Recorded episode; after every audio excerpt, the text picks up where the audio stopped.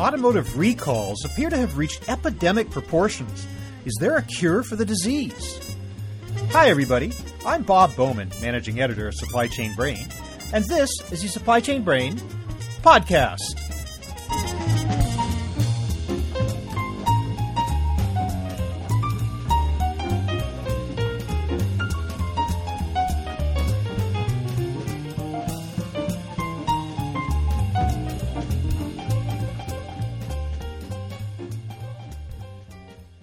The recent massive recall of airbags made by the Japanese manufacturer Takata is now acknowledged to be the biggest recall in the United States, involving more than 53 million automobiles globally.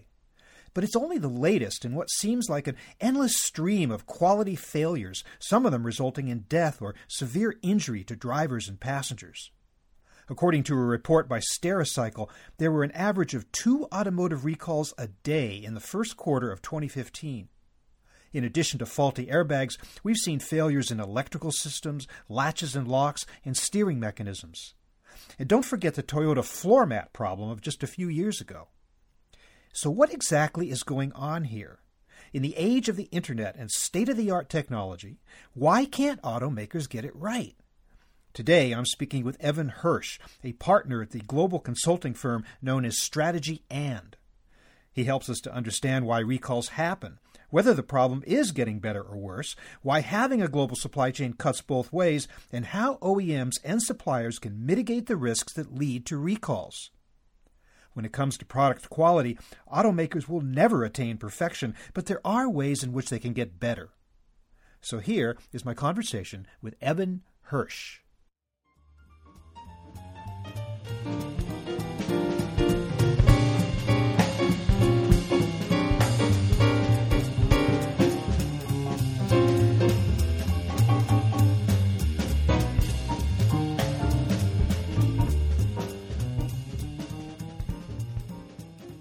Evan Hirsch, welcome to the program.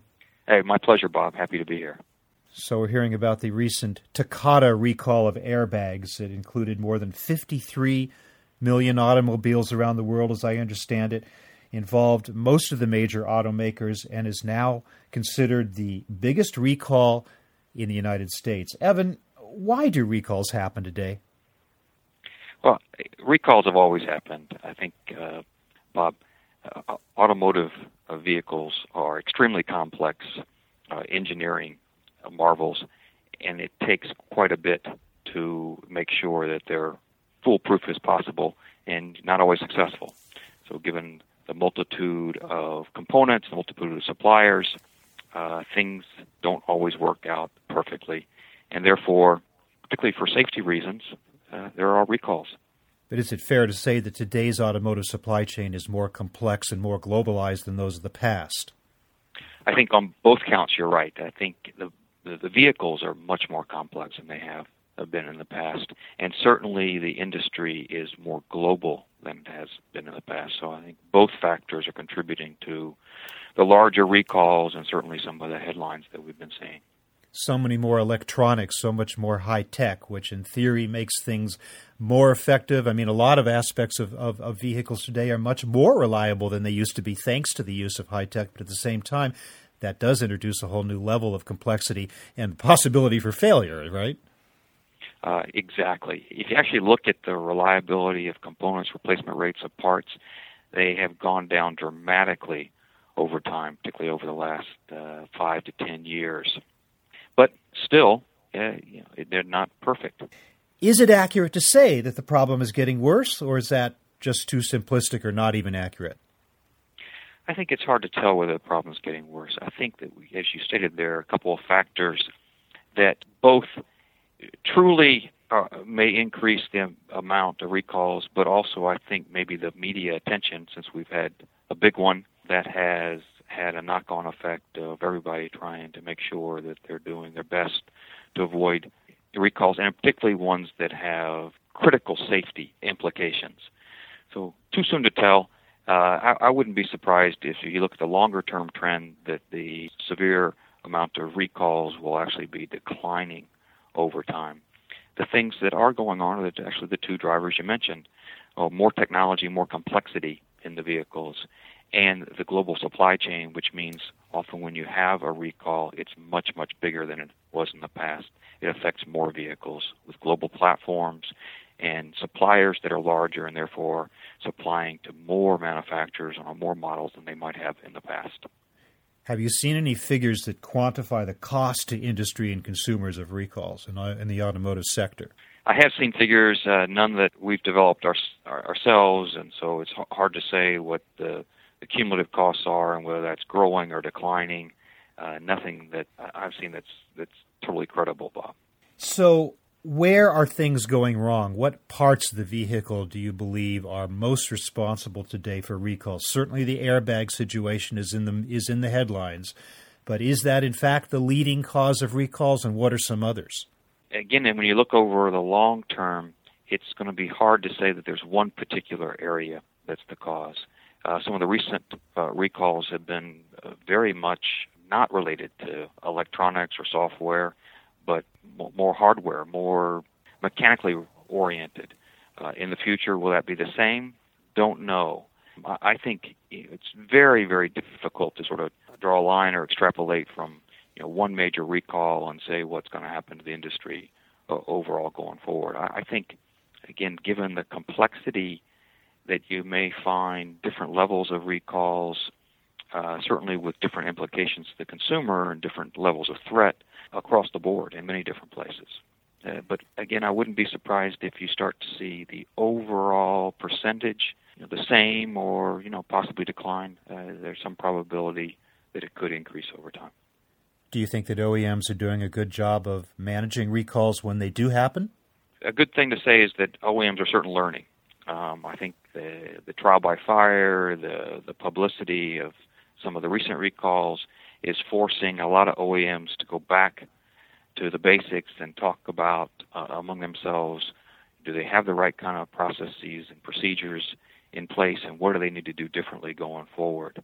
Certainly the media attention the spotlight that they've received causes uh, some concern and some pause among manufacturers to make sure they're doing everything they possibly can Sometimes to focus on managing this correctly Sometimes we hear about double recalls where it, it, takes one recall to remove a faulty part and another to replace it because they're just not coordinated. I'm wondering how common that is and how much that ends up prolonging something that's already painful adds more pain to the process in the eyes of the consumer just because they don't have their act together 100%.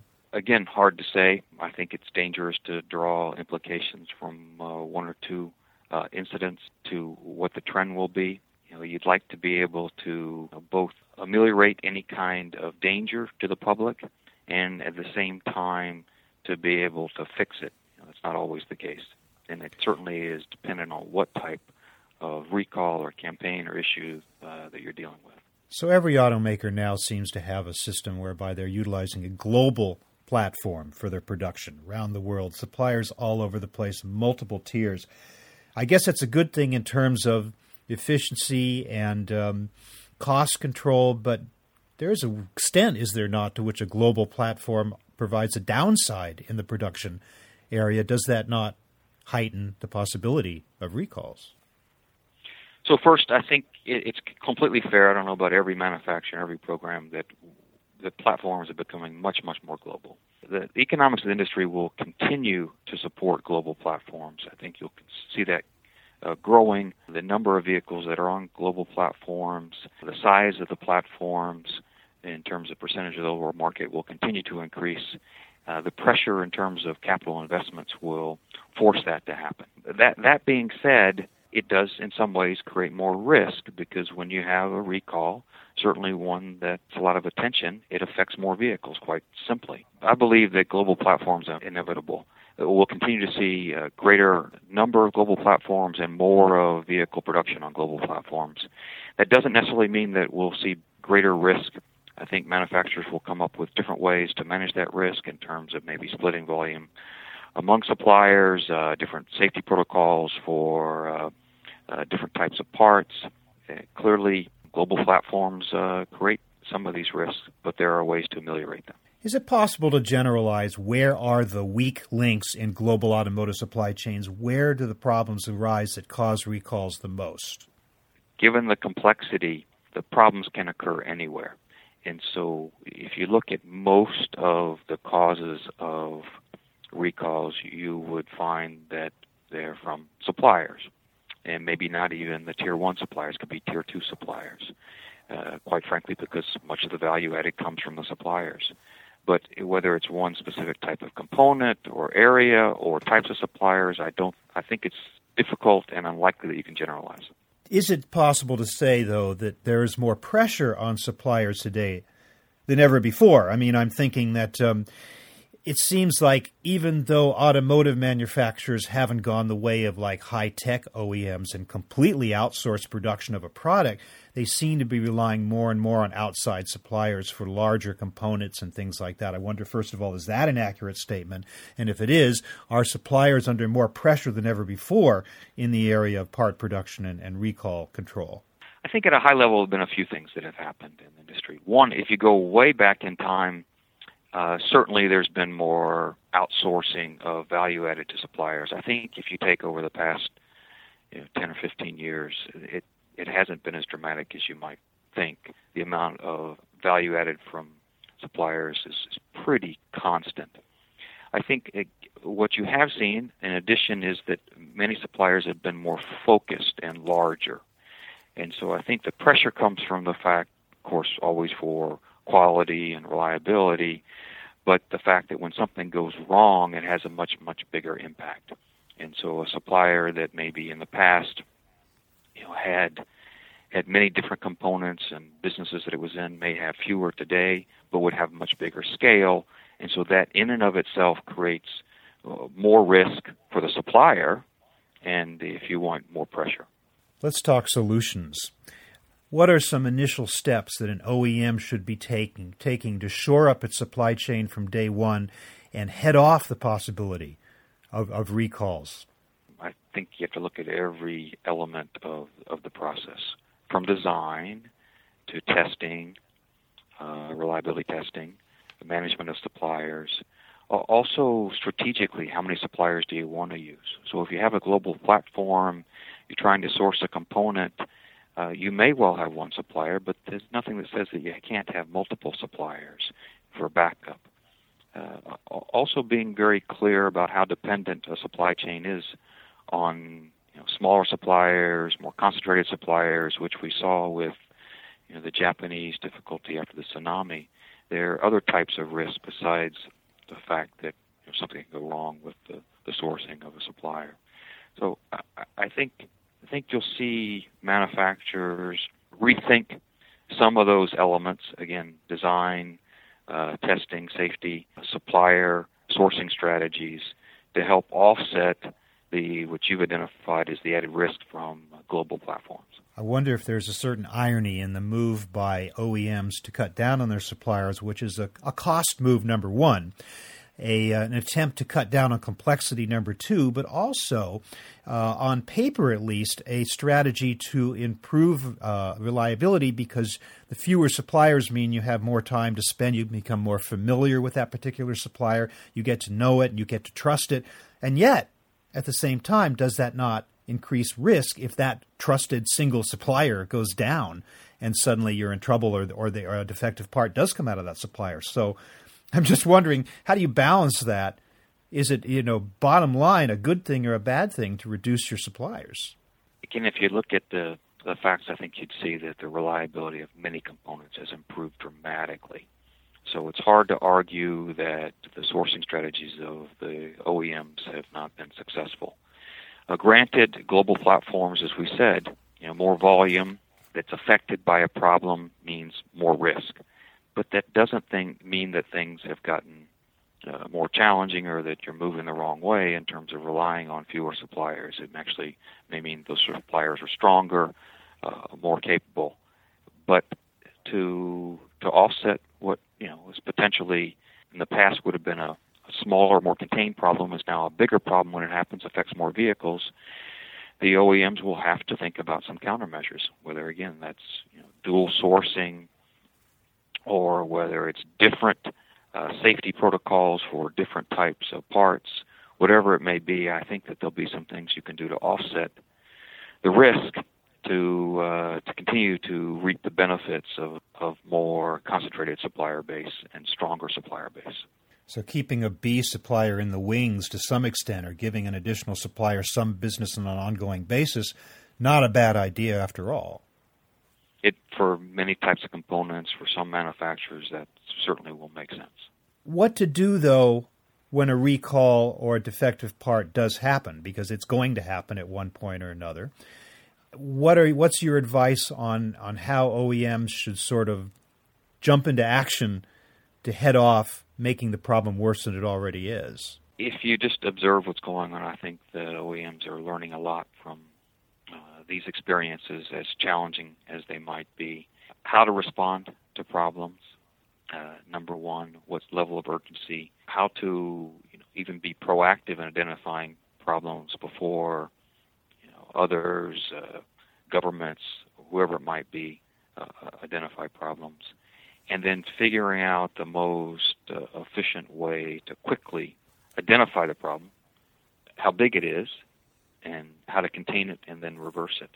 Um, I think the OEMs are all learning important lessons that they're putting into practice uh, every day now to uh, work harder to address these problems when they arise. Do you think we'll see more proactive recalls where an OEM, just to be on the safe side, recalls a whole class of product or a whole type of automobile even before the uh, the defect has has kind of appeared within that vehicle. Uh, isn't that a little bit of what Takata did? I think that there, you know there are different degrees of recall campaigns, recalls. I don't know about uh, preemptive or proactive, but I certainly think being on top of uh, potential problems, uh, being more sensitive to them sooner, uh, I think that many OEMs will sort of have that as one of the one of their playbook uh, elements as they go forward. What role do you think? Uh, this is a little bit outside the area of solutions, but I'm just wondering, as a as a phenomenon, the growth of social media, the impact that that's having on the whole recall situation, isn't that kind of amping things up, uh, for better or worse, and causing even more challenges for OEMs and their suppliers? Well, I think social media uh, creates challenges for any branded product, any consumer product. Uh, certainly, people talk about about things. They, it does elevate the, the the level of attention and emotions around things. I think that's just the nature of the world that we live in. I, I don't know if it's uh, unique to, to recalls. I think it's unique. It, it's it's relevant to any branded product and almost any any company out there today of course, social media can also be of help in terms of controlling and, and spreading the word about a recall and, and managing the public relations aspect of it. I guess the OEM should consider that as as a positive thing as well, right?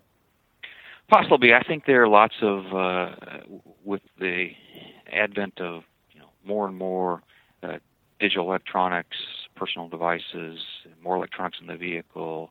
OEMs will have more tools at their disposal, whether it's telematics, you know, self-diagnosing vehicles, to potentially identify problems sooner and being able to react to them sooner. I don't think social media is necessarily necessarily the the best uh, the best way to identify problems on a vehicle. Hopefully, there are others that the OEMs have through their dealers, through the cars talking to them, uh, in addition to uh, their customers talking to them.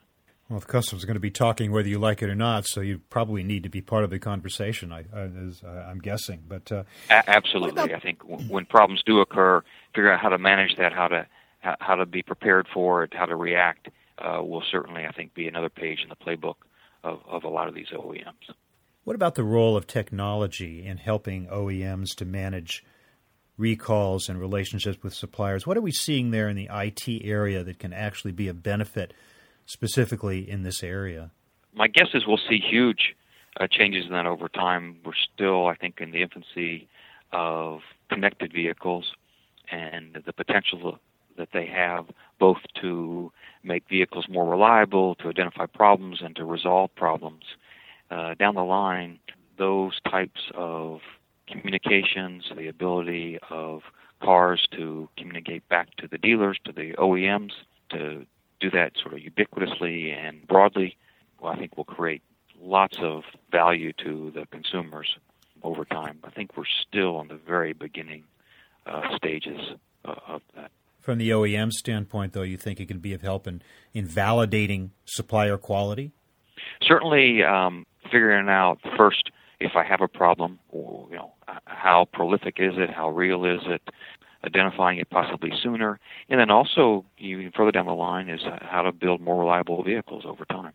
I think there's some manufacturers that are actually using a lot of that data that's generated today to do just to do just that. So, what's our takeaway here, Evan? What is the most important thing that OEMs need to know in order to manage the issue of recalls? We've had uh, a lot of attention on recalls because of what's happened recently. I don't know that that fundamentally changes the game. I think many of the OEMs recognize the problem, and and because of uh, you know a few situations, won't fundamentally change what they're doing. I do believe, as we've talked about, global platforms, the large amount of vehicles that can be affected by problems in the vehicle, mean that OEMs have to be much more vigilant about these and figure out in the new world what additional tools they have to leverage, whether it's the technology you talked about, or whether it's different design practices or safety protocols, uh, whether it's different sourcing protocols to think about the best way to make the vehicles as safe and reliable as they possibly can be. And no amount of technology in the vehicle, no matter how reliable, is ever going to make the issue of recalls go away, I would have to assume. No, I think it's a, a, like technology in general. It's a two-edged sword. It creates lots of opportunity for improvement, but in some cases, it also creates know, potential for other problems. Whether it's your cell phone or your computer or even your vehicle, that they don't always operate perfectly. But I, you know, I go back to the point we discussed earlier. If you look at the reliability of automobiles, you take any component or any system, it's just gotten so much more reliable over the past 10, 20 years. Well, all, all, indications are consumers are going to be heightening their expectations, that regulations are going to get tougher, and this is going to be an even bigger challenge for OEMs and suppliers going forward. So, Evan Hirsch, I want to thank you so much for spending time with us, outlining some of the challenges, some of the solutions out there in the world of automotive recalls. Thank you so much for being with us. Thank you, Bob. Thanks for inviting me uh, to speak with you today. I enjoyed it.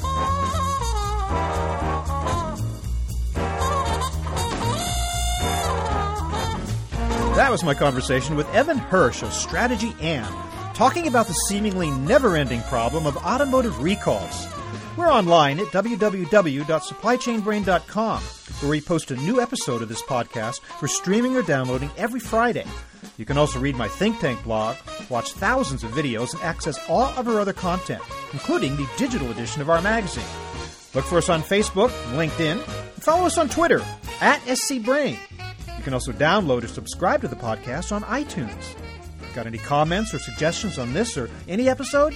Email me at rbowman at supplychainbrain.com. See you next time.